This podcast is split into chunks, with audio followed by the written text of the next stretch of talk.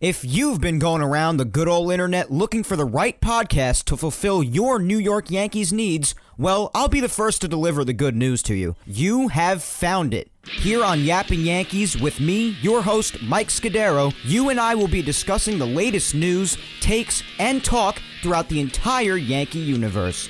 Oh, and there may be some ranting on my behalf. Yeah. Anyway, what do you say we get to it? Let's get to yapping! Good afternoon to my fellow Yankee fans, and welcome to episode 55 of the Yapping Yankees podcast, where we yap about the Yanks and nothing but the Yanks. As always, I am your host, Mike Scudero, here on this Sunday, July 12th, 2020. Let's get things started by, as always, giving our shout out to the Team Left Jab United Radio Network, as well as Grunt Talks MLB. First up, as always, Team Left Jab. They feature Team Left Jab Uncensored and the Team Left Jab United Radio Network. Go follow Team Left Jab on all social media platforms at Team Left Jab and check out their great sports content across anywhere that you find podcasts Apple, Spotify, Blog Talk Radio, you name it. The list goes on, guys. Be sure to check out Team Left Jab. And our other shout out goes to Grunt Talks MLB. Visit their website, grunttalksmlb.com, to see all of their baseball content and where they feature Yapping Yankees. Also, follow the man behind the website, Darren on Twitter at Yankee Report 28. Special thanks to Grunt Talks MLB and Team Left Jab for helping spread the word every week about Yapping Yankees. And also, as a reminder, guys, be sure to follow me on all social medias. You can find my Facebook fan page at Mike Scudero NY. You can find me on Twitter at Mike Scudero and on Instagram at Mike Scuds97. Always be sure to help spread the word across all social media platforms, guys, about Yapping Yankees. Whew. It is July 12th. Jeez. Time just keeps on flying, guys. Episode 55 of Yapping Yankees today. Spring Training 2, also referred to as Summer Camp, has continued on for the Yankees, going even further by playing intra squad games throughout the past week, starting with the games Monday and Tuesday that I mentioned at the end of last week's Yapping Yankees episode, with more of them taking place throughout the week and continuing on throughout this weekend. And actually, another one is starting shortly right here today in just a few minutes as I record this episode right here today. It's almost 2 o'clock right now, and I believe the intra squad game today starts at 2, so I'm going to flip that on in just a few minutes and I'll be able to look on over to it while I record this episode. I definitely do not want to miss much of it today because you have Gerrit Cole and Michael King pitching against each other in today's intra squad game, and I certainly do not want to miss much of it or any of it for that fact whenever Gerrit Cole is on my television. Hang on one second. Turning on the game now. There you go. All right, we got Yes Network on. I'm going to take some glances over just to see how the game's going, how Gerrit Cole's doing, how Michael King's doing. But of course, you won't know when I take those breaks because I'll probably edit them out, so it'll be seamless. But I'll be taking some glances over at the game today. But with these intra squad games, it has been funny to see the Yankees playing against each other in an empty Yankee Stadium. But it's just great to have baseball back on my television at any capacity, so you best believe I'll take it. And although there haven't been any announcements regarding future intra squad games throughout this week. I'm sure they will continue for the next few days until exhibition games against actual other teams happen just days before the season starts for the Yanks on the 23rd. So we likely will get some more intra squad action alongside regular Yankee summer camp coverage on the Yes Network that's been going on for the last week, give or take. But also, Summer camp coverage isn't the only thing that's been going on, and since this was a pretty big piece of news at the start of the week, it is important to discuss. But we also had the first COVID testing intake throughout the league finally wrap up a few days ago. And we did discuss the data they had at the beginning of last week's episode when the data was mostly wrapped up keyword being mostly. And we'll quickly discuss again right now here in the intro what happened this past week as far as more testing that's been done. And I don't want to spend too much time with this because I think we're all exhausted with the talk about the virus. But whether we like it or not, guys, the virus is still very much around, so it does need to be at least mentioned. And I do want to give you the important pieces of information pertaining to this. So let's just hammer it out right here in the intro to the show, and then we'll dive mainly into real baseball talk here, okay? I promise. Now, as we said last weekend, they did administer over 3,100 tests, and only 1.2% of them came back positive by the time last week's episode came around, if you remember. If you don't remember, listen back to last week's episode of Yapping Yankees. But it turns out that those were not all of the tests, and the league announced that there were delays in results. Obviously, that's not a good look. So, that initial phase we spoke of last week apparently hadn't seen its final results. And as a result of that, some camps were even forced to shut down until all of the results of the initial testing phase came out. A few days after last week's episode, though, the final results of the initial testing intake did wrap up and were released. Now, by Thursday, here are the numbers. By Thursday, out of the total 3,478 testing samples, a total of 66 tested positive, 58 of those being players. So, amongst the 27 baseball clubs affected by the virus at the time, that was 1.8%.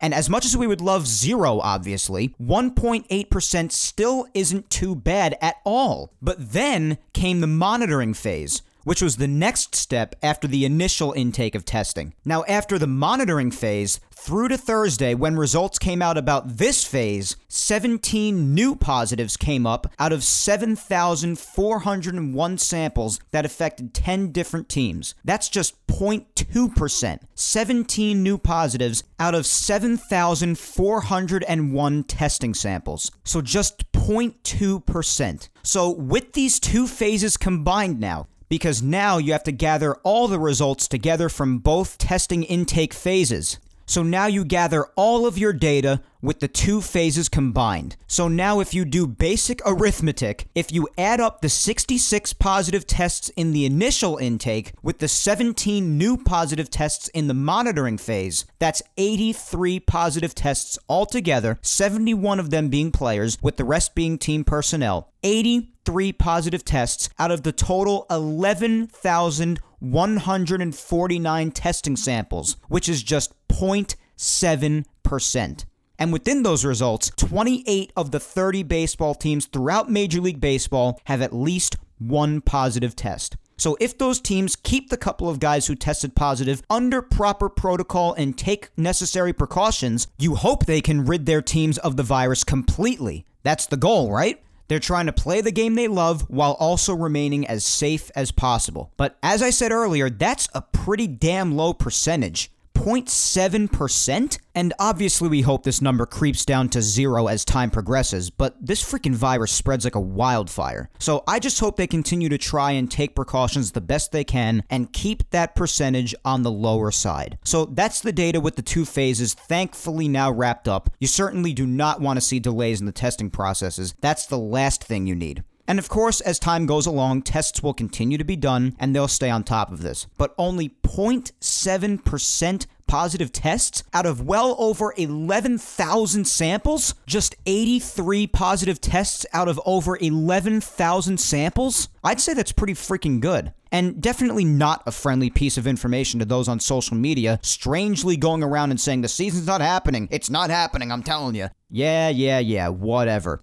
0.7% positive tests out of well over 11,000 testing samples doesn't support that theory too well now, does it? As long as they keep this under control going forward, we will have a season. I can't say for sure if it'll all be played or the effect that the virus will have on certain teams, either because of positive tests or players opting out, which has happened as we know, but I'm damn sure it'll at least be starting in 11 days as anticipated. It is obvious that they are dedicated to try to get this thing going with how each team is warming up and legitimately preparing for the season to start in just about two weeks. So, why don't you negative Nancy's who keep on saying the season's going to be canceled try to look at it with a bit more optimism? I can be pessimistic about things too, you guys know that. But those first couple of phases of testing had good results. Let's just see what happens, okay? Right now it's looking good, so let's take it from that standpoint because predicting the future right now, when the future has never been more uncertain than it has been these days, is not too smart of a thing to do. Let's just see what happens, alright? Does that sound good? So there's your updated COVID information for the day. Put that in your pipe and smoke it. oh, God.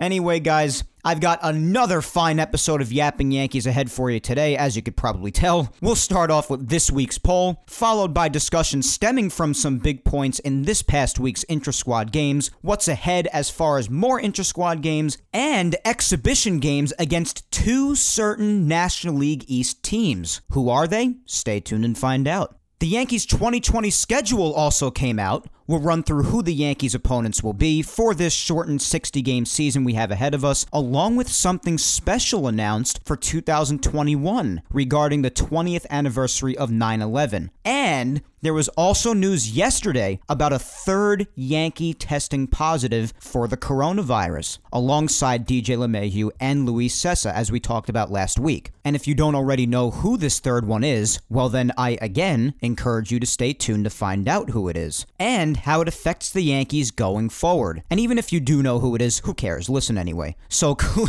clearly, we've got some things to discuss, huh? What do you say we get into all of it? We'll kick things off, as always, with this this week's poll on Twitter and Instagram. that was some British accent, huh? Twitter.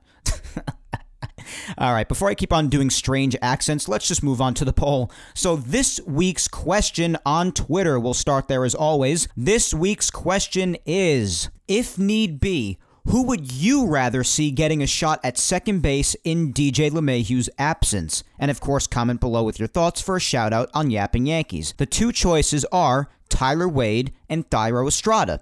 Now, the reason I did this poll, and I actually almost did another one, having to do with the pitching rotation if the Yankees needed pitching help, I was going to ask the question who would you rather see called upon, Michael King or Clarke Schmidt, regardless of who's on the 40 man roster or not, who would you rather see called upon? Because in this past week's intra squad games, we know that both Michael King and Clarke Schmidt have looked very good. Clarke Schmidt pitched twice, once on Monday and then another time yesterday, and then Michael King pitched the next day, and now he's pitching today again against Gerrit Cole. And both young arms, we know that they've both looked promising in the past from when we saw them in spring training one months ago before the coronavirus pandemic put a stop to everything. But we've also seen their talents even more within the last few days in these intra squad games. Now, obviously, intra squad games probably mean even less than regular exhibition games against other teams, but that also depends who you are. Because if you're Michael King and Clarke Schmidt, you're probably facing the intra squad lineup on the Yankees that contains a lot of the big guns that are usually in the everyday Yankees lineup during a regular season game. So in that case, it is a big deal and it is important when you show off what you got and you do really, really good against the big guns on the Yankees team, but it is still just an intra squad game at the end of the day.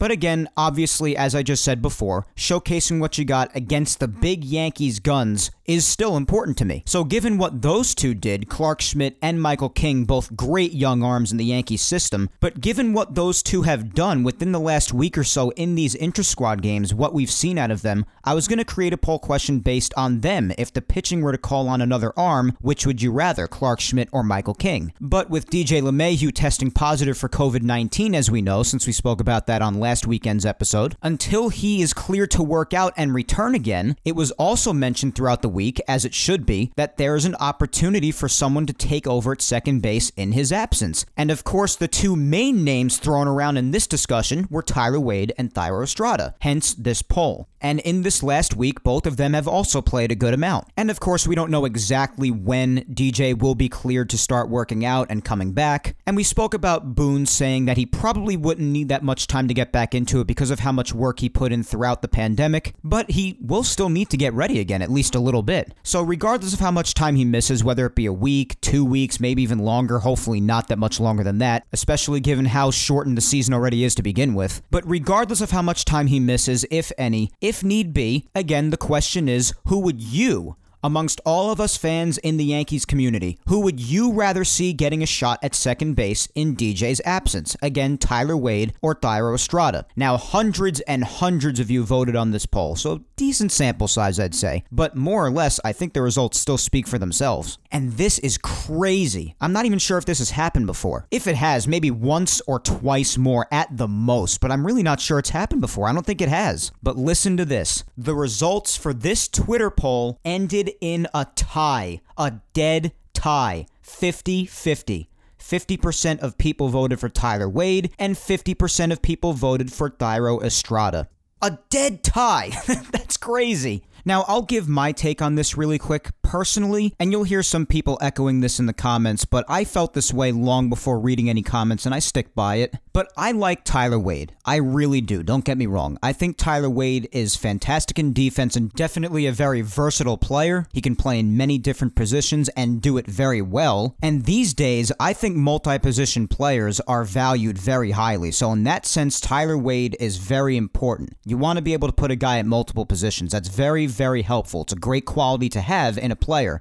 Not to mention how freaking fast the guy is. The guy runs like a lightning bolt. He's probably amongst the fastest players I've seen. The guy's a bullet. Good defense and lethal on the base paths. But offense has never really been too much of a strong suit for him. And I think that's what turns some people off. But one thing's for sure, we have seen much more of Tyler Wade than we have of Thairo Estrada. And because of my curiosity with Thairo Estrada, the fact that he's healthy now and he can take over for DJ in this opportunity, I want to see what he's got. The kid has talent. He's gone deep a couple of times in these intra squad games, and I don't want to look too much into the intra squad games because, again, they're just that intra squad games. But I do still want to mention some big things that happened in these games because, you know, they still happened. And I think they're worth looking into or discussing at least a little bit. Like even later on in Yankees news, when I run through some talking points throughout the intra squad games, I'm barely going to be spending any time on each intra squad game, but at the same time, I'm still going to be briefly discussing some big things that happen in the games that are worth talking about because they did happen and they're at least worth mentioning. But in any event, Thairo Estrada in the major leagues has only had 69 plate appearances, 64 at bats we haven't seen much of the guy. He does seem like a very capable hitter at the plate, so I do think he has that over Tyler Wade, even though, again, granted, we have seen much more of Tyler Wade, so it's a much smaller sample size of Thairo, so it might not be completely fair to make that comparison. But based on what we've heard about Thairo Estrada in the past, what we saw from him briefly last year, and maybe even in these intra squad games, going deep a couple of times, maybe it's time to give the kid a chance. And he's also respectable at playing defense. So with those facts combined, along with the fact that we already pretty much know what Tyler Wade is made of and which role would suit him best, we don't really know too much about Thairo Estrada as far as physical evidence in playing major league games. And maybe that's all the more reason to give the kid a chance to see what he's got. I want to see him continue to carry on the word of him being good at the plate. I want to see him continue carrying on his defensive capabilities. And truth is, while I do feel Tyler Wade is a talented player, I do feel that we now know what suits him best at this point. And right now,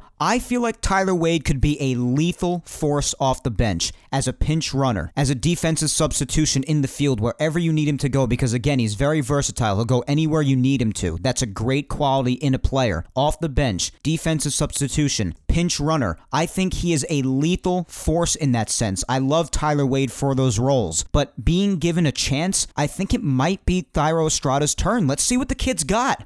Now, despite my opinion, I do think the Yankees are going to go with Tyler Wade. I think they just really love Tyler Wade. And I don't have a big problem with that. It's just that at this point in time, I would like to see Thairo Estrada get a chance. But I do think the Yankees are going to go with Tyler Wade. Despite my opinion, I think they will go with Tyler Wade, if need be, because I do think they very much value his versatility, his speed, and they've spoken about all this in the past already, how much they value Tyler Wade as a player. Not that they don't value Thairo Estrada, but they just really seem to be big fans of Tyler Wade, and that's fine. The kid does have his talents. But also, I think it might be appealing for some because, of course, and everyone loves to mention this, the Yankees for some time now have been short a left handed bat, and Tyler Wade also provides that. He's a left handed hitter who throws righty. So hitting left handed might also be an appeal to some people. Now, personally, I do somewhat value the left handed hitters in the lineup, and I do know that you need to a certain degree to have that mix of righties and lefties. However, with how killer the Yankees lineup has proven to be in recent years, I tend to not be so over obsessive about that because, obviously, the Yankees have had a vast majority of righties, and look how killer the offense has been. Not to say that lefties aren't important. Again, I do value that to a certain degree, though. I do not over obsess about it like I feel some others do, though, because of how killer the Yankees offense already is. So, all in all, after me giving all of my takes about this, although I do like Tyler Wade and I do think the Yankees will ultimately go with him, I would like to see Thairo Estrada get a chance. But again, this is crazy. A 50 50 dead tie in the Twitter poll results between these two choices. So, let's hear what people have to say down in the replies. We'll maybe read about 15 to 20 of them, as we usually do. Then we'll move on to the poll on Instagram, followed by Yankees news. So let's start off the Twitter replies with at Tegan Graham 23 and Tegan says, I love Tyler Wade, but I would love to see some Thairo this season. Great promise in him, and we've already seen Wade. I'm curious to see how Thairo does. Yeah, Tegan, me too. As you just heard me say when I gave my take on it, a lot of it's just curiosity. We majorly know what Tyler Wade is made of already. So let's see what Thairo's got. I totally agree. At Bobby Tat 631 says, I'm going with Estrada solely on the basis of seeing what he's got. Wade can help the team, but this season it wouldn't hurt to put players to the test. Yeah, I agree, Bobby. The curiosity on having not seen too much of Estrada could be enough, and I echoed the same sentiment earlier, to want to see him get that chance. So I totally agree with that. And yes, if there is any season to experiment, it is this season, as of course, this season is more different than anything we have ever experienced as baseball fans and just sports fans in general. All sports fans are experiencing differences in their sport like they haven't seen before because of everything that's happened. So, yeah, if there is a year to experiment, this would be the one. At Peace Now for Life says, I say give Estrada a chance. He looks healthy and ready to prove himself. Wade would be a great option off the bench, but if DJ isn't ready to go, let's see what Estrada can do. Hell yeah, I totally agree. Let's see the new kid prove himself. At Laura underscore Eismont says, a tough choice, but I went with Estrada. I would like to give him a chance and see what he can do. I like Wade, but he's been around for a while. I'd rather save him for the bench so he can easily play multiple positions if someone gets injured. And yeah, you know from before, that's partially my reasoning too. And that's probably why also the Yankees will pick him over Estrada ultimately. But the fact that he can play multiple positions, like you say, Laura, that could work in the favor of him coming off the bench whenever they need him. While Estrada is the primary replacement at second while DJ's out. And Wade could work as that lethal force off the bench as a pinch runner, a defensive substitution, as I said earlier. So, yes, I completely agree with your reasoning. And yeah, none of these Estrada picks are any digs at Wade. It's just, again, like so many people have said, we know what Wade is made of up to this point. Not that it's a bad thing, but for good reason. A lot of people, including myself, just think that a bench role for Wade right now would probably suit the team better. You want everybody to get a shot, but if it comes down to two names, you're going to have to pick which one you'd rather. So, yes, Laura, especially because you could substitute him anywhere defensively, or you could put him on as a pinch runner if he's coming off the bench, those very reasons, him being versatile and having incredible speed, while as you say, would be incredibly valuable coming off the bench, along with the fact that the Yankees just know him better up to this point, as we've said, will probably give Wade the ultimate edge to be that DJ replacement over at second base until DJ comes back, though but I completely agree with your thinking. Up next is at Little Gel, and Gel says, Wade, I'm not ready to crown Estrada with 69 at bats. Plus, Wade is fast as bleep. There's another word there. I'm going to substitute it with the word hell. How about that? Because we don't curse on Yapping Yankees. We know that. So I'll rephrase that sentence to plus Wade is fast as hell. Better? Yeah, I think it's better. so Wade is fast as hell, plays multiple positions, excellent defense, and creates his own runs. Well, yes, Wade does do all those things, and he does them well, as we've given him credit for here, Gel. Nobody's denying that. And to be fair, as I've said, I actually think that's why the Yankees will ultimately side with him because of those qualities that he has. But even though we've seen a small sample size of him, we have heard a great deal of how skilled Estrada is both at the plate and defensively, and we both know that offense is not a strong suit of Tyler Wade's. I think because of what we've heard of him, and if he can prove himself defensively as well, that a young kid like Estrada, who we have not seen nearly as much from as we have Wade, we should see what the kid's got. It's the natural curiosity that says, oh, we haven't seen much of him. Let's see if he can prove himself in this big opportunity while DJ is out because there seems to be a great deal of people also in the Yankees organization that have talked up Estrada an awful lot. That's where a lot of the reports on his skill have come from, from within the Yankees organization. So, yes, while Wade definitely has those attributes, and we know that he has those skills as a player because he's been around for a while now and we know what he's made of, but this also might be an opportunity to fully see what Estrada's made of. And I hate to be a wise guy, but he had 64 at bats, he had 69 plate appearances. I'm so sorry, I couldn't help myself. I can definitely be a bit of a wise guy. Don't count that part of me out. so, up next we have at official Stacy, and she says Estrada. All right, Stacy. At Nelly Nell 51573 says Estrada probably gets the job even if Wade starts at second. Short season, ain't got time to struggle, and you need someone who's gonna get it done. I'd give it to Wade, a lefty bat, to begin with, and let it be on a short leash. All right, I was pretty confused with this reply at first because it says Estrada probably gets the job even if Wade starts at second. I mean, the question was about getting the starting job at second. So, are you saying that Wade might start there, but then after a while, Estrada might get the job if Wade underperforms? I think that might be what you were trying to say. But yeah, I don't know. This might be on a short leash to begin with because who knows? DJ could come back very shortly after the season starts, and either one of them may not even have to cover the position for very long. But yeah, that's one thing for sure. There's definitely not much room for struggling like there would be in a 162 game standard marathon baseball season, but you don't have that luxury in a 60 game season. All right, let's keep going. We'll do a couple more. At Mountain Gal 456 says, This was a tough one, as I like both players and I want them to get a shot. I'll go with Estrada, since he's been looking good in summer camp, and I already know what Tyler Wade brings to the table, which I like as well. Well, yeah, absolutely. And I gave Tyler Wade his due credit before with the attributes as a player that he has that are very, very likable. Nobody's denying that. And even though I would like to see Estrada get a chance, that's totally not a knock on Tyler Wade. I definitely think he still has a lot of good attributes as a player, as I said before. Lots of good qualities. But yeah, as you said, and I agree, and I did mention it before, Estrada's gone deep a couple of times in these inter squad games. He's looked really good. He's looked good on defense.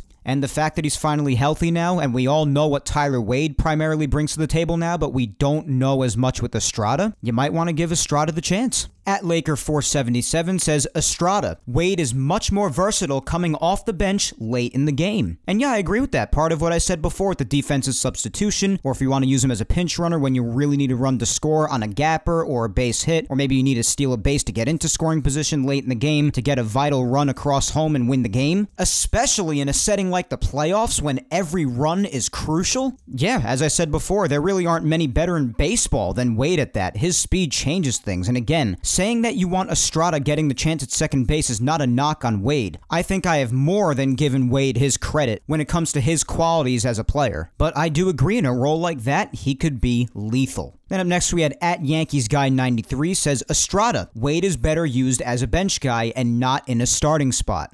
I agree. As I've said, I completely agree with that. And I think people are more confident in saying that about Wade because, as I said before, at this point, Wade has been around for some time. We primarily know what he's made of and what position may suit him best in a scenario like this. Up next is my lovely girlfriend at Vic Salimo, and she says, eh, Estrada. And then she replied with a gif of a little girl looking very, very sad and points up to the gif saying, That's me being sad that DJ has COVID.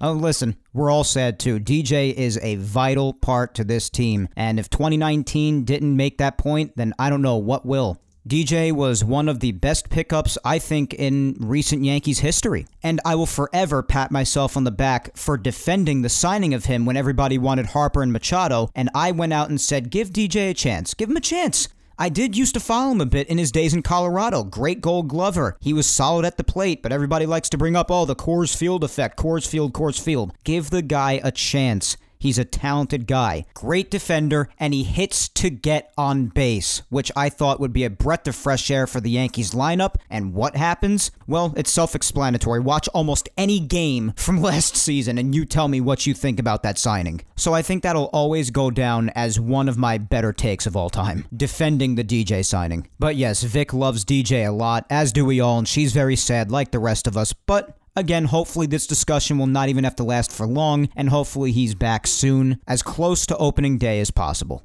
Then we had at NYY fan forever 96 saying, I think Thairo Estrada. I would save Tyler Wade for the 10th inning where the runner at second rule exists. That's a good one. Now that would be A plus right there. I completely agree with that. I think that was literally created for Tyler Wade. Definitely could be a part of his responsibility coming off the bench. At Gruds2 says, need a lefty bat. Wade could put up good numbers if he gets the chance. I think Wade could put up decent offensive numbers, maybe, but as we said before, offense is not really Wade's strong suit, so I think he would do okay. And as I said before, although I do to a certain degree acknowledge the importance to mix righties with lefties in a lineup, I'm not one of those to go crazy over that when it comes to the Yankee lineup because of how killer the lineup already is. So I'm not going to go crazy when it comes to incorporating lefties into a lineup, especially not one in Tyler Wade who's not really known for his offensive capabilities. But I suppose I understand why some people think it's so important to include lefties. And I do too, but just to a certain degree, especially given how good the Yankees lineup already is. At Dan B6237 says Estrada, but Wade would be a good pinch runner if it goes into extra innings. Yeah, that's similar to what was said a few replies ago about him being a good placement at second base in extra innings with the runner on second rule instilled. So yeah, I agree on both counts. All right, let's finish up with at Laura underscore Navins, and she says we've already seen what Wade has to offer. He's okay. Estrada is finally healthy and could definitely be a difference maker. I totally agree, Laura. And if he continues to hit the way he has in these intra squad games and continues to prove himself valuable even defensively, although I do admit the Yankees will probably side with Wade ultimately, it would really be hard to not give Estrada that starting job while DJ's out. And as I said throughout these replies, and even when I gave my own take before I even started reading the replies, I think that substitution late in the game or throughout a game off the bench maybe would be a much better fit for Tyler Wade currently. And let's see what Estrada can do, especially if he continues to prove himself in these exhibition games. But as for Twitter, that's all for today with the replies. As always, thank you all so much for the poll interactions on there. Let's head on to Instagram before we wrap up this week's poll segment and get to some Yankees news. And obviously, on Instagram, the same question applies if need be, who would you rather see getting a shot at second base in DJ's absence? Now, as I said before on Twitter, the results were dead split down the middle 50 50, which was crazy. Over here, we did have a definitive winner, but still not by that much. On Instagram, the choice of Thairo Estrada was victorious by earning 57% of the vote, and the remaining 43% voted for Tyler Wade. So even though it's not 50 50 like Twitter, the outcome was still really close. But let's read just a couple of replies from Instagram before moving on to Yankees news. We'll start with Matt Schwartz.14, and Matt said, Wade has been so clutch for the Yanks when people were injured. Gotta love the guy. And yes, that's true. We've spoken about that plenty in this poll segment. How Wade is very reliable when it comes to when people are injured, his versatility and ability to play so many different positions on the field, which, as I said in today's game, is such a valuable quality in a player, and I have given Wade his due credit for that. So, yes, you are right. His versatility, his defense, his speed, he is exceptional in all of those categories, and they're all admirable qualities. So, yes, I do agree that in the past, how versatile he's been when injuries have happened, and my God, do us Yankee fans know injuries these last couple of years, we do know how valuable that, that quality is. But that could also be a reason why he would be so valuable off the bench as opposed to a starter. But yes, some other people also said that it could be on a short leash, or maybe they could change it before DJ comes back if they don't like how it is. If Wade does start, I don't know. We'd have to see. And some of it depends also, as I said before, how long DJ's even out for. In fact, a lot of it depends on that. So a lot of it is just we'll have to wait and see. For now, obviously, we're just giving our takes as fans. But let's finish off with the Instagram replies, as always, with my amazing mother, Julia Gina Scudero. And my mom says, I'm not sure about Estrada yet because I haven't seen enough, but I am curious to see more of what he can do but I'm going with Wade because I love his speed. Speed is key at second or anywhere on the field. That is completely understandable, Mom. And yeah,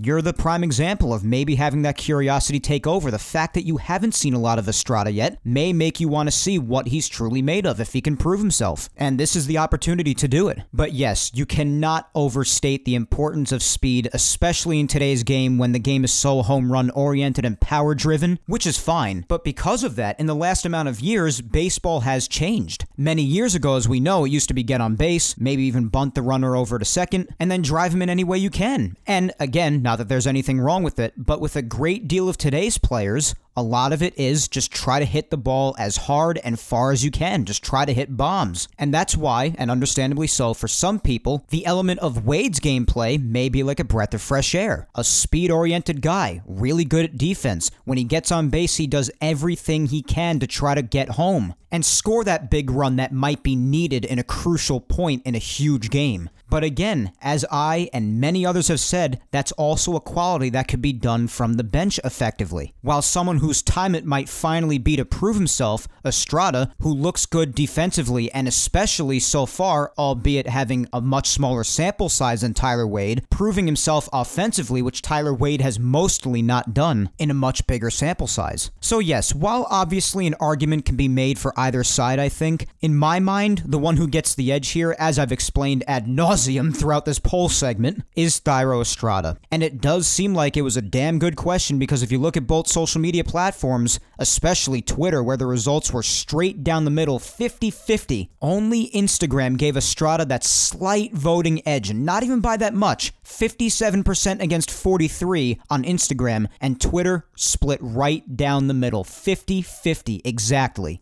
So, good question this week, and definitely a lot of good input from all of you in this poll segment. And I think everyone on both social media platforms gave solid reasoning for whatever their choice was. But those are this week's replies for the poll on Twitter and Instagram. As always, I want to thank you guys so much for taking the time to join in on the fun with this week's Yapping Yankees poll. I greatly appreciate all the interaction, guys. You know that. And you know the drill. If I wasn't able to get to you this week, just keep on replying to the polls each week, and I'll I'll definitely get to your response on another poll in the future. You know I do my best to get to absolutely everybody, but unfortunately, sometimes it's just not easy to get to everybody. But do not let that make you lose hope, my friends. Just keep on commenting, and I promise I'll get to you. But without further delay, we're already a good amount of time into this episode. Let's keep things rolling right here on episode 55 of Yapping Yankees and touch on all that has transpired throughout this past week in Yankees news. Starting with the release of the Yankees 60 game 2020 season schedule. That's right, we can now finally see who the Yankees will be taking on this season and when, as they'll face their Eastern opponents in the American League and National League Eastern divisions for the regular season. So let's run through their opponents, and I'm actually, this might surprise some of you, but I'm actually going to hold off on giving my prediction for what I feel will be the Yankees' final record come the end of the season until next week's episode, since next next week's episode will be the final one before the start of the season. So I thought it would make more sense to hold it off until next week and then give my final prediction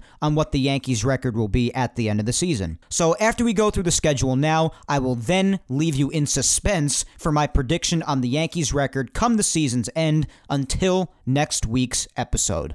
So, my friends, obviously we know the Yankees are opening up the season in Washington, D.C. against the defending champion Washington Nationals. That'll be a three game series beginning on July 23rd, with the big pitching matchup of Gerrit Cole against Max Scherzer to kick off the season that we talked about last week. And that three game series against the Nationals will be followed by four consecutive games against the Phillies, two at Citizens Bank Park, and two right here in New York at Yankee Stadium. I think the Phillies could play the Yankees tough, but I think the Yankees can handle them. After that, the Yankees will play the Red Sox three times here in New York at Yankee Stadium, and I don't really expect anything big out of the Red Sox this year. I think the Yankees will do fine against them. Then the Yanks play three games on the road against Baltimore. I, of course, don't think Baltimore will amount to anything. And then they have four games in Tampa against the Rays. And if you know anything about what I've said about the Rays, both here on this podcast in the past and how I talk them up on social media, you will know that I think the Rays are one of the legitimate threats to the Yankees. I don't think they're as good as the Yankees Yankees, but I'm always constantly impressed with how much the Rays do with so little. They have always notoriously been a team with a low payroll, but always happens to get great talent on their team. Just really solid, scrappy talent that'll even play a really good team really tough. And they tend to be a bit of a scary team at times and a scrappy team that you just don't want to face.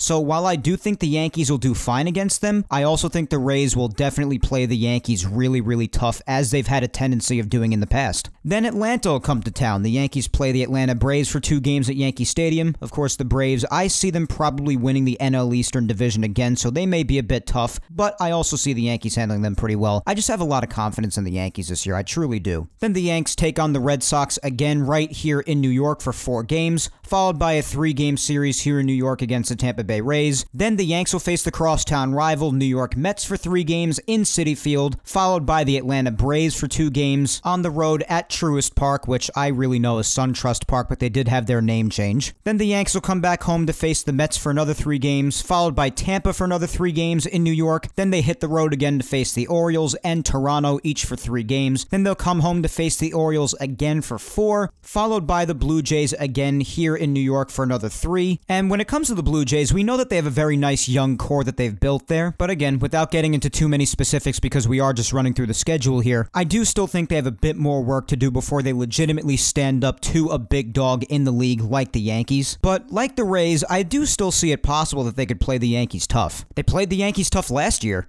So then, after the Yankees finish up that three game series here in New York against the Blue Jays, they then hit the road again to face the Red Sox for three games, then the Blue Jays again for four games at Rogers Center, and then the Yankees will finish off the season against the Miami Marlins here in New York, a three game series with the season ending on September 27th. So, as we've said, just over two months of action beginning on July 23rd and ending on September 27th for our beloved boys in pinstripes. And as we've said in the past, and as you heard throughout this schedule, the Yankees, of course, throughout the season are in fact only versing their regional opponents, so their opponents in the AL East and then Eastern opponents over there in the NL East, giving them more interleague matchups as well. So that's the schedule, guys, and I'll be sure to give you my prediction for their final record once the season is said and done again on next week's episode. But it's just good to finally have the schedule out because you really look at it and say, wow, okay, we're really getting ready for the season to start, and it just gets you that much more hyped. So, again, on next week's episode, we'll dive into what I feel will be the Yankees' final record come the end of the 2020 shortened season. But speaking of schedules, and considering we're nowhere near that yet, and we're just trying to get through this season to begin with, so I don't want to look too far ahead to 2021 because we're just trying to get through 2020 right now. So, I really don't want to get into the entire 2021 schedule or talking about anything from it yet, but there is one aspect of it that was announced this past week earlier in the week alongside the announcement of the 2020 schedule that I really do think is important to mention, and it's something really, really nice. The occasion that it's for isn't nice, but the night has real potential to be absolutely heartfelt, touching, and really, really emotional. And the announcement of this special night came alongside the announcement of also the 2021 schedule. So the 2021 schedule is out as well. But again, we're just trying to get through 2020 right now. So we'll tackle the 2021 schedule another time, maybe in the off season or maybe later on in the year. But right now, I just really want to quickly hit on the special night. One special particular night planned for 2021. And this special night will be taking place in September. September 11th to be exact, which will mark 20 years since the tragic day of 9 11, the tragic terrorist attacks that took place on that horrible day, the 20th anniversary of that horrid day. September 11th, 2001, and fast forward to now 20 years later. 20 years. Crazy, isn't it? It really, really is. 20 years since the tragedy of 9 11 occurred on September 11th, 2001. And for this anniversary, this 20th year anniversary of that terrible, terrible day in American history, Major League Baseball has planned something special, very, very special. And I just had to mention it alongside the announcement of the release of the 2021 schedule that took place throughout this past week. But this was really the big piece of news that was discussed upon the release of the 2021 schedule the last few days, and that is what Major League Baseball planned for that night. And it'll definitely do very well to bring people together yet again, I imagine, in the face of such a horrific memory, especially for New Yorkers. The plan is Major League Baseball scheduled for the Yankees to face the Mets at Citi Field on September 11th next season. Now, I imagine this is going to be an extremely heartfelt and special night, as I said before, which will also result, I hope, in a remarkable and memorable Subway Series game. But this is definitely a special thing to do, and I hope it's a night that we remember forever. That's really something, though. Having the Yankees and the Mets facing each other that night in Citi Field for such an emotional night, especially for New Yorkers. And trust me, I'm not downplaying the rest of the country. It was a terrible day for the entire nation, but it hits even more differently for us New Yorkers. It really, really does.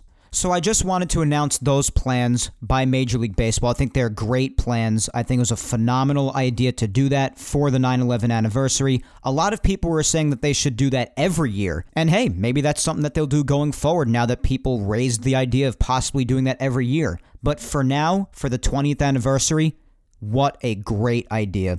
And I think it's going to be a night that we remember forever. I imagine whatever they have planned for the pregame will be beyond emotional and hopefully even after that as even more of a unifying force for New Yorkers, especially. The Yankees and the Mets hopefully have an iconic game after that just to put a cap on what should be a remarkable night. So kudos to MLB for doing that.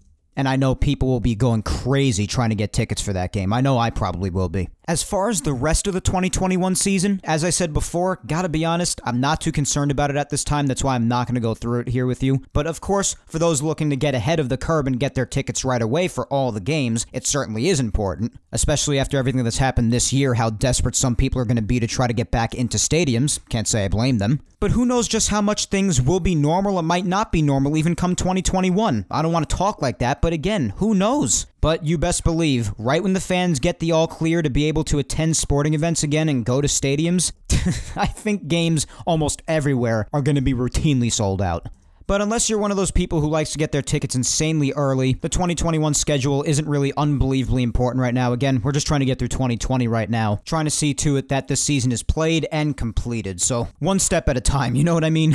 I mean, I'm not trying to get ahead of myself here. The one quick thing that probably is worth mentioning for 2021 is that teams will play their first games on April 1st. So we will have, for the first time in quite some years, a season beginning in April again, as opposed to the end of March. Not that it makes much of a difference, it's just a few days, but just thought I'd mention that. We've had plenty of seasons begin the first few days of April, but a decent amount of them in recent years have actually started earlier at the end of March, as we know. So for now, I'll leave you with that little bit of information having to do with the 2021 schedule. But that's your dish of information having to do with both the Yankees 2020 schedule and the special announcement regarding the plans for the 20th anniversary of 9 11 in September of 2021. That's your schedule talk here on Yapping Yankees for now. That was all released released at the beginning of this past week, so I thought since all of that was released first, we'd do the schedule discussion first. And again, I will revisit the 2020 schedule somewhat during next week's episode when I give you my prediction on what the Yankees' record will be after they've played their final game of the season, which, as we said earlier, will be against the Miami Marlins. But before we end today, let's run through the rest of the week. Since the schedules were released at the beginning of the week, let's go from there with this past week's intra squad games, along with some talking points from some of them, and also who that third Yankees player is that tested positive for COVID and how that's going to affect the Yankees going forward. So let's stick to Monday when the schedule information was released and go from there. So, Along with the release of the schedule information, the Yankees, of course, had their first intra squad game. And I hyped it up like crazy on last week's episode alongside the intra squad game that happened on Tuesday. Because listen, intra squad or not, exhibition or legitimate game, regardless, baseball is back on the television. Whether the Yankees are versing themselves in an intra squad game, or if they're versing another team in an exhibition, or if it's a regular season game, they're back on television. And I just couldn't wait for it. And you best believe when it came around, I was just as excited, or maybe even more excited, than I was putting out at the end of last week's Yapping Yankees episode. And there was a lot of excitement in that episode, mind you. There was really a lot of excitement. I was so hyped up. Just give me baseball injected into my veins. And as I said earlier, it was really funny seeing them play in an empty stadium. It was really jarring, but at the same time, baseball is back on TV, and at the end of the day, that's all I cared about. And in the first intra squad game on that Monday night six days ago, just like the rest of the intra squad games have been like, you have the Yankees against the Bombers. And again, this is really just the Yankees splitting themselves up and forming two different teams to play each other while they get ready for opening day, of course. So it was the Yankees against the Bombers, as it has been for every intra squad game so far. And the Yankees are primarily filled, and not totally, but primarily filled with many of the regular and big bats that you would see usually in the Yankees lineup in a regular season game. You know, like Aaron Hicks, Giancarlo Stanton, Aaron Judge, Gleyber Torres, Gary Sanchez, you get the gist. And the Bombers were primarily filled with many of the other players that the Yankees had in their 60 player pool some of the regular starters, but primarily the players who usually wouldn't be used in a regular season starting lineup. You get the point. And a big story from Monday night's intra squad game was how effective Clarke Schmidt was. J Happ also pitched that night, and J Happ looked really good, which also does good for my take that I've reiterated a few times throughout these last few months about J Happ, reminding everybody how good he looked for a small sample size, but still how good he looked in spring training one months ago before the pandemic hit, and how the Yankees were talking him up on just how hard he worked on his craft throughout the offseason. And on Monday, intra squad or not, he still looked pretty good. But again, the big story from Monday night was the further potential that Clarke Schmidt showed all of us fans with his great fastball that had impressive movement on it and his really sharp breaking pitches. And he was on the side of the bomber, so he was facing the Yankees where it was primarily filled with many of the regular bats you'd see in a regular season lineup. And yes, granted the hitters and the pitchers too, they've gone months up to this point. They were working out, but they had gone months without throwing to live hitters, and hitters had gone months without seeing true live pitching and it is just an intra squad game, but the Yankees lineup seemed pretty lost in figuring out Clarke Schmidt. And you know something? The guy even pitched again yesterday, which we'll get to later once we get to Saturday, and it was really similar stuff to Monday. Both nights, especially Monday. Really, really impressive breaking pitches and even a nice fastball that had some solid movement on it. And nobody had any answers for Clarke Schmidt, so he really opened eyes that night, especially my eyes. I was really impressed. And don't forget, this is a guy who thinks that he has the stuff to take on major league hitting. And the Yankees seem confident in this too. And that makes it all the more incredible how remarkable his stuff is because Clarke Schmidt has only pitched in college, single A, and some of double A. He's never even pitched in triple A before, and his stuff is this good. This kid is talented. So I think that's something worth noting.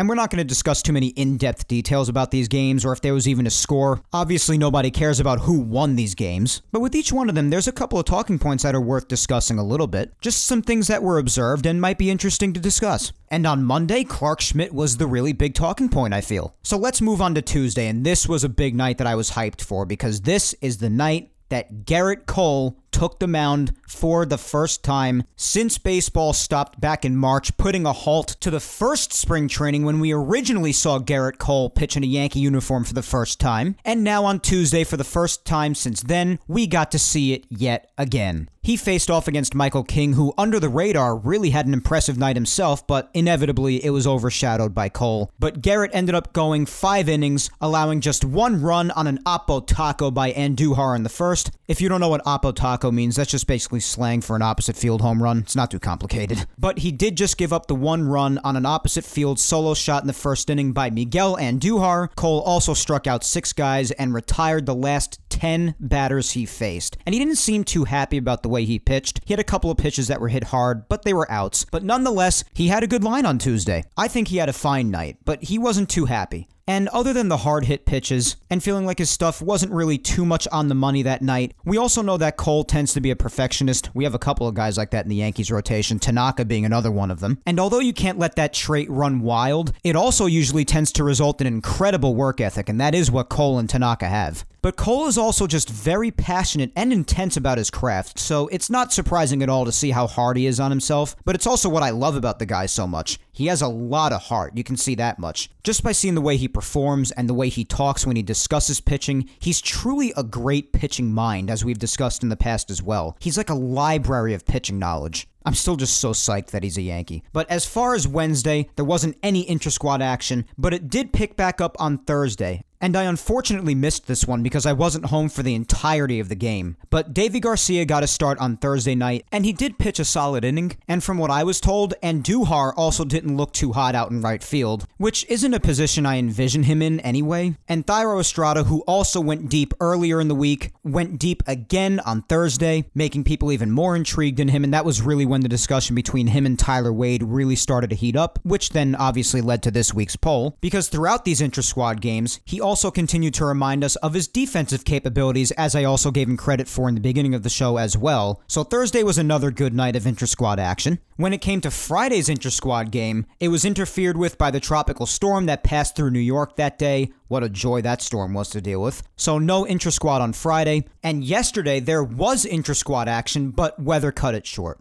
So the rain has gotten in the way of some intra squad gameplay the last couple of days for the Yanks, but at least they still played somewhat yesterday, right? Something's better than nothing. I did watch a little bit of it. Saw Loaisiga pitched a little, saw Hicks get an RBI double, saw Britton pitch, and they got action in before they put the tarp out. Judge was also scratched from this game with a stiff neck, and he also didn't play in today's intra squad either. But try not to make a bigger deal out of that than it is. It's a stiff neck, and they're just being precautious because these are intra squad games. You don't want to push too much to the point of worse injury. And after all that Judge has been through with the rib, you want him ready come opening day. You don't want to push it with intra squad games. So if you're making a huge deal out of this, just chill, okay? I know seeing these injuries is frustrating, but chill out. Even Boone said he's not concerned about it. But I'm also probably wasting my time saying chill to certain people since many of them tend to overreact over things like a player having a stiff neck for a living, even if it's just to get on people's nerves. So, all in all, Judge should be fine. And if he's not, then crucify me later for all I care, which I don't. I'm just going based off the information we have right now, obviously. And he shouldn't be missing much more time, especially not come opening day. So let's just relax a little bit when it comes to overreacting about Judge's stiff neck. Unfortunately, though, there is a Yankee that will be missing some time. Quote unquote, the foreseeable future, in fact. And that would be, as I mentioned earlier, the third Yankee who tested positive with COVID 19 alongside DJ LeMahieu and Luis Cessa. And this Yankee happens to be one of the bigger names in baseball as he's one of the top closers, Aroldis Chapman.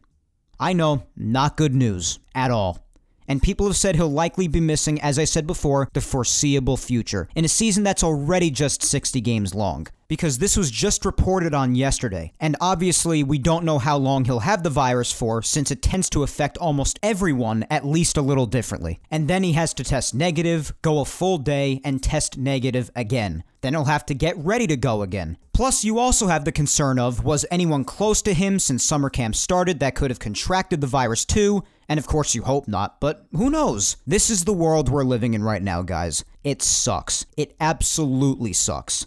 The silver lining in all of this, though, the Yankees did report that his symptoms are mild, so that's a good thing. And I wish Chap a speedy recovery. In the meantime, while Chapman is recovering from the virus, someone will have to take his place as the Yankees closer. Two main names thrown around have been Ottavino and Britton. And of course, I definitely think Ottavino is a great pitcher, don't get me wrong. But in the closer role, I think Britton is the choice personally. He has a lot of closing experience from his days in Baltimore, and Ottavino has lots of experience back in his days in Colorado as a setup man, and they've both had a great deal of success in those roles in the past. So I think that's the best choice. Britton returning to the closer role that he's very familiar with given his past in Baltimore, and Ottavino as a dominant setup man. But yes, this goes without saying, Losing Chapman like this is quite a blow for the Yankees, and we all hope that Chapman gets better as soon as possible. Again, it just sucks. It all sucks. The virus this year, it just really stinks. But finally, when it comes to today's intra squad, Gerrit Cole and Michael King started again like they did on Tuesday, and I have been watching the game in increments as I record, like I said I'd do when I first started recording earlier. But it seems right now that Cole's day is done as I look at the television, and Gio just tried to make a sick play on an Andujar ground ball, but just couldn't hack it. So Cole is done after throwing 84 pitches in five and two thirds scoreless innings, giving up four hits, getting lots of swings and misses, and striking out nine guys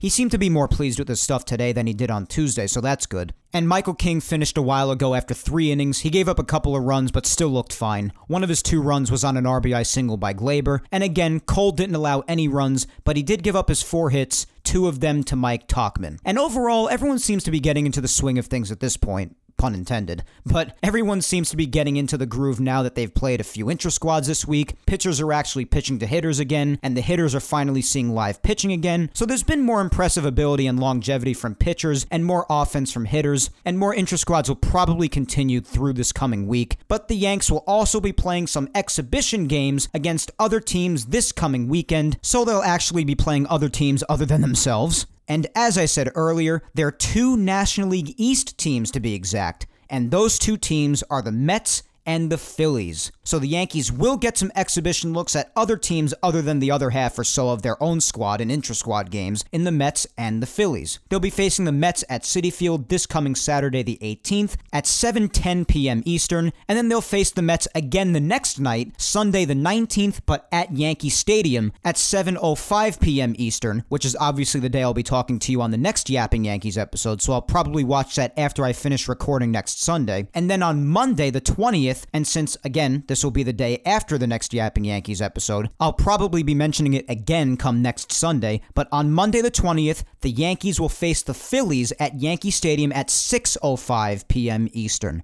Just three days before opening day in Washington, D.C. We're getting close, guys, and when we talk next Sunday, we'll only be four little days from opening day. So, with that being said, that is all for episode 55 of Yapping Yankees. One last shout out to Team Left Jab and Grunt Talks MLB. Team Left Jab features Team Left Jab Uncensored and the Team Left Jab United Radio Network. Be sure to go follow Team Left Jab on all social media platforms at Team Left Jab and check out their sports content across anywhere that you find podcasts Apple, Spotify, Blog Talk Radio, iHeart, you name it, the list goes on. Be sure to check out Team Left Jab. And our other shout out goes to Grunt Talks MLB. Visit their website, grunttalksmlb.com, to see all of their baseball content and where they feature Yapping Yankees. Also, follow the man behind the website, Darren, on Twitter at Yankee Report 28. Special thanks to Grunt Talks MLB and Team Left Jab for helping spread the word every week about Yapping Yankees. And please don't forget, guys, to go follow me on all social medias as well. You can find my Facebook fan page at Mike Scudero NY. You can find me on Twitter at Mike Scudero and on Instagram at Mike Scuds97. I do hope you SoundCloud, Apple Podcasts, and Spotify listeners enjoyed as always, as well as you YouTubers out there. Don't forget to hit that subscribe button on the Yapping Yankees YouTube channel, and also subscribe and listen to Yapping Yankees episodes on SoundCloud, Apple Podcasts, and Spotify. And while you're at it, listen back to the past Yapping Yankees episodes that you've missed. Episodes 34 up to this one, episode 55, are available on YouTube, and all Yapping Yankees episodes including today's, are available on SoundCloud, Apple Podcasts, and Spotify. Once again, thank you 3000 for listening from the bottom of my heart, guys. I'm Mike Scudero, and I will talk to you next Sunday, July 19th, when I come at you with episode 56 of Yapping Yankees. Until then, hang in there, be patient, please stay safe out there, and look out for your loved ones. Have a good week, guys. I'll talk to you next Sunday when we're even closer to opening day. Take care.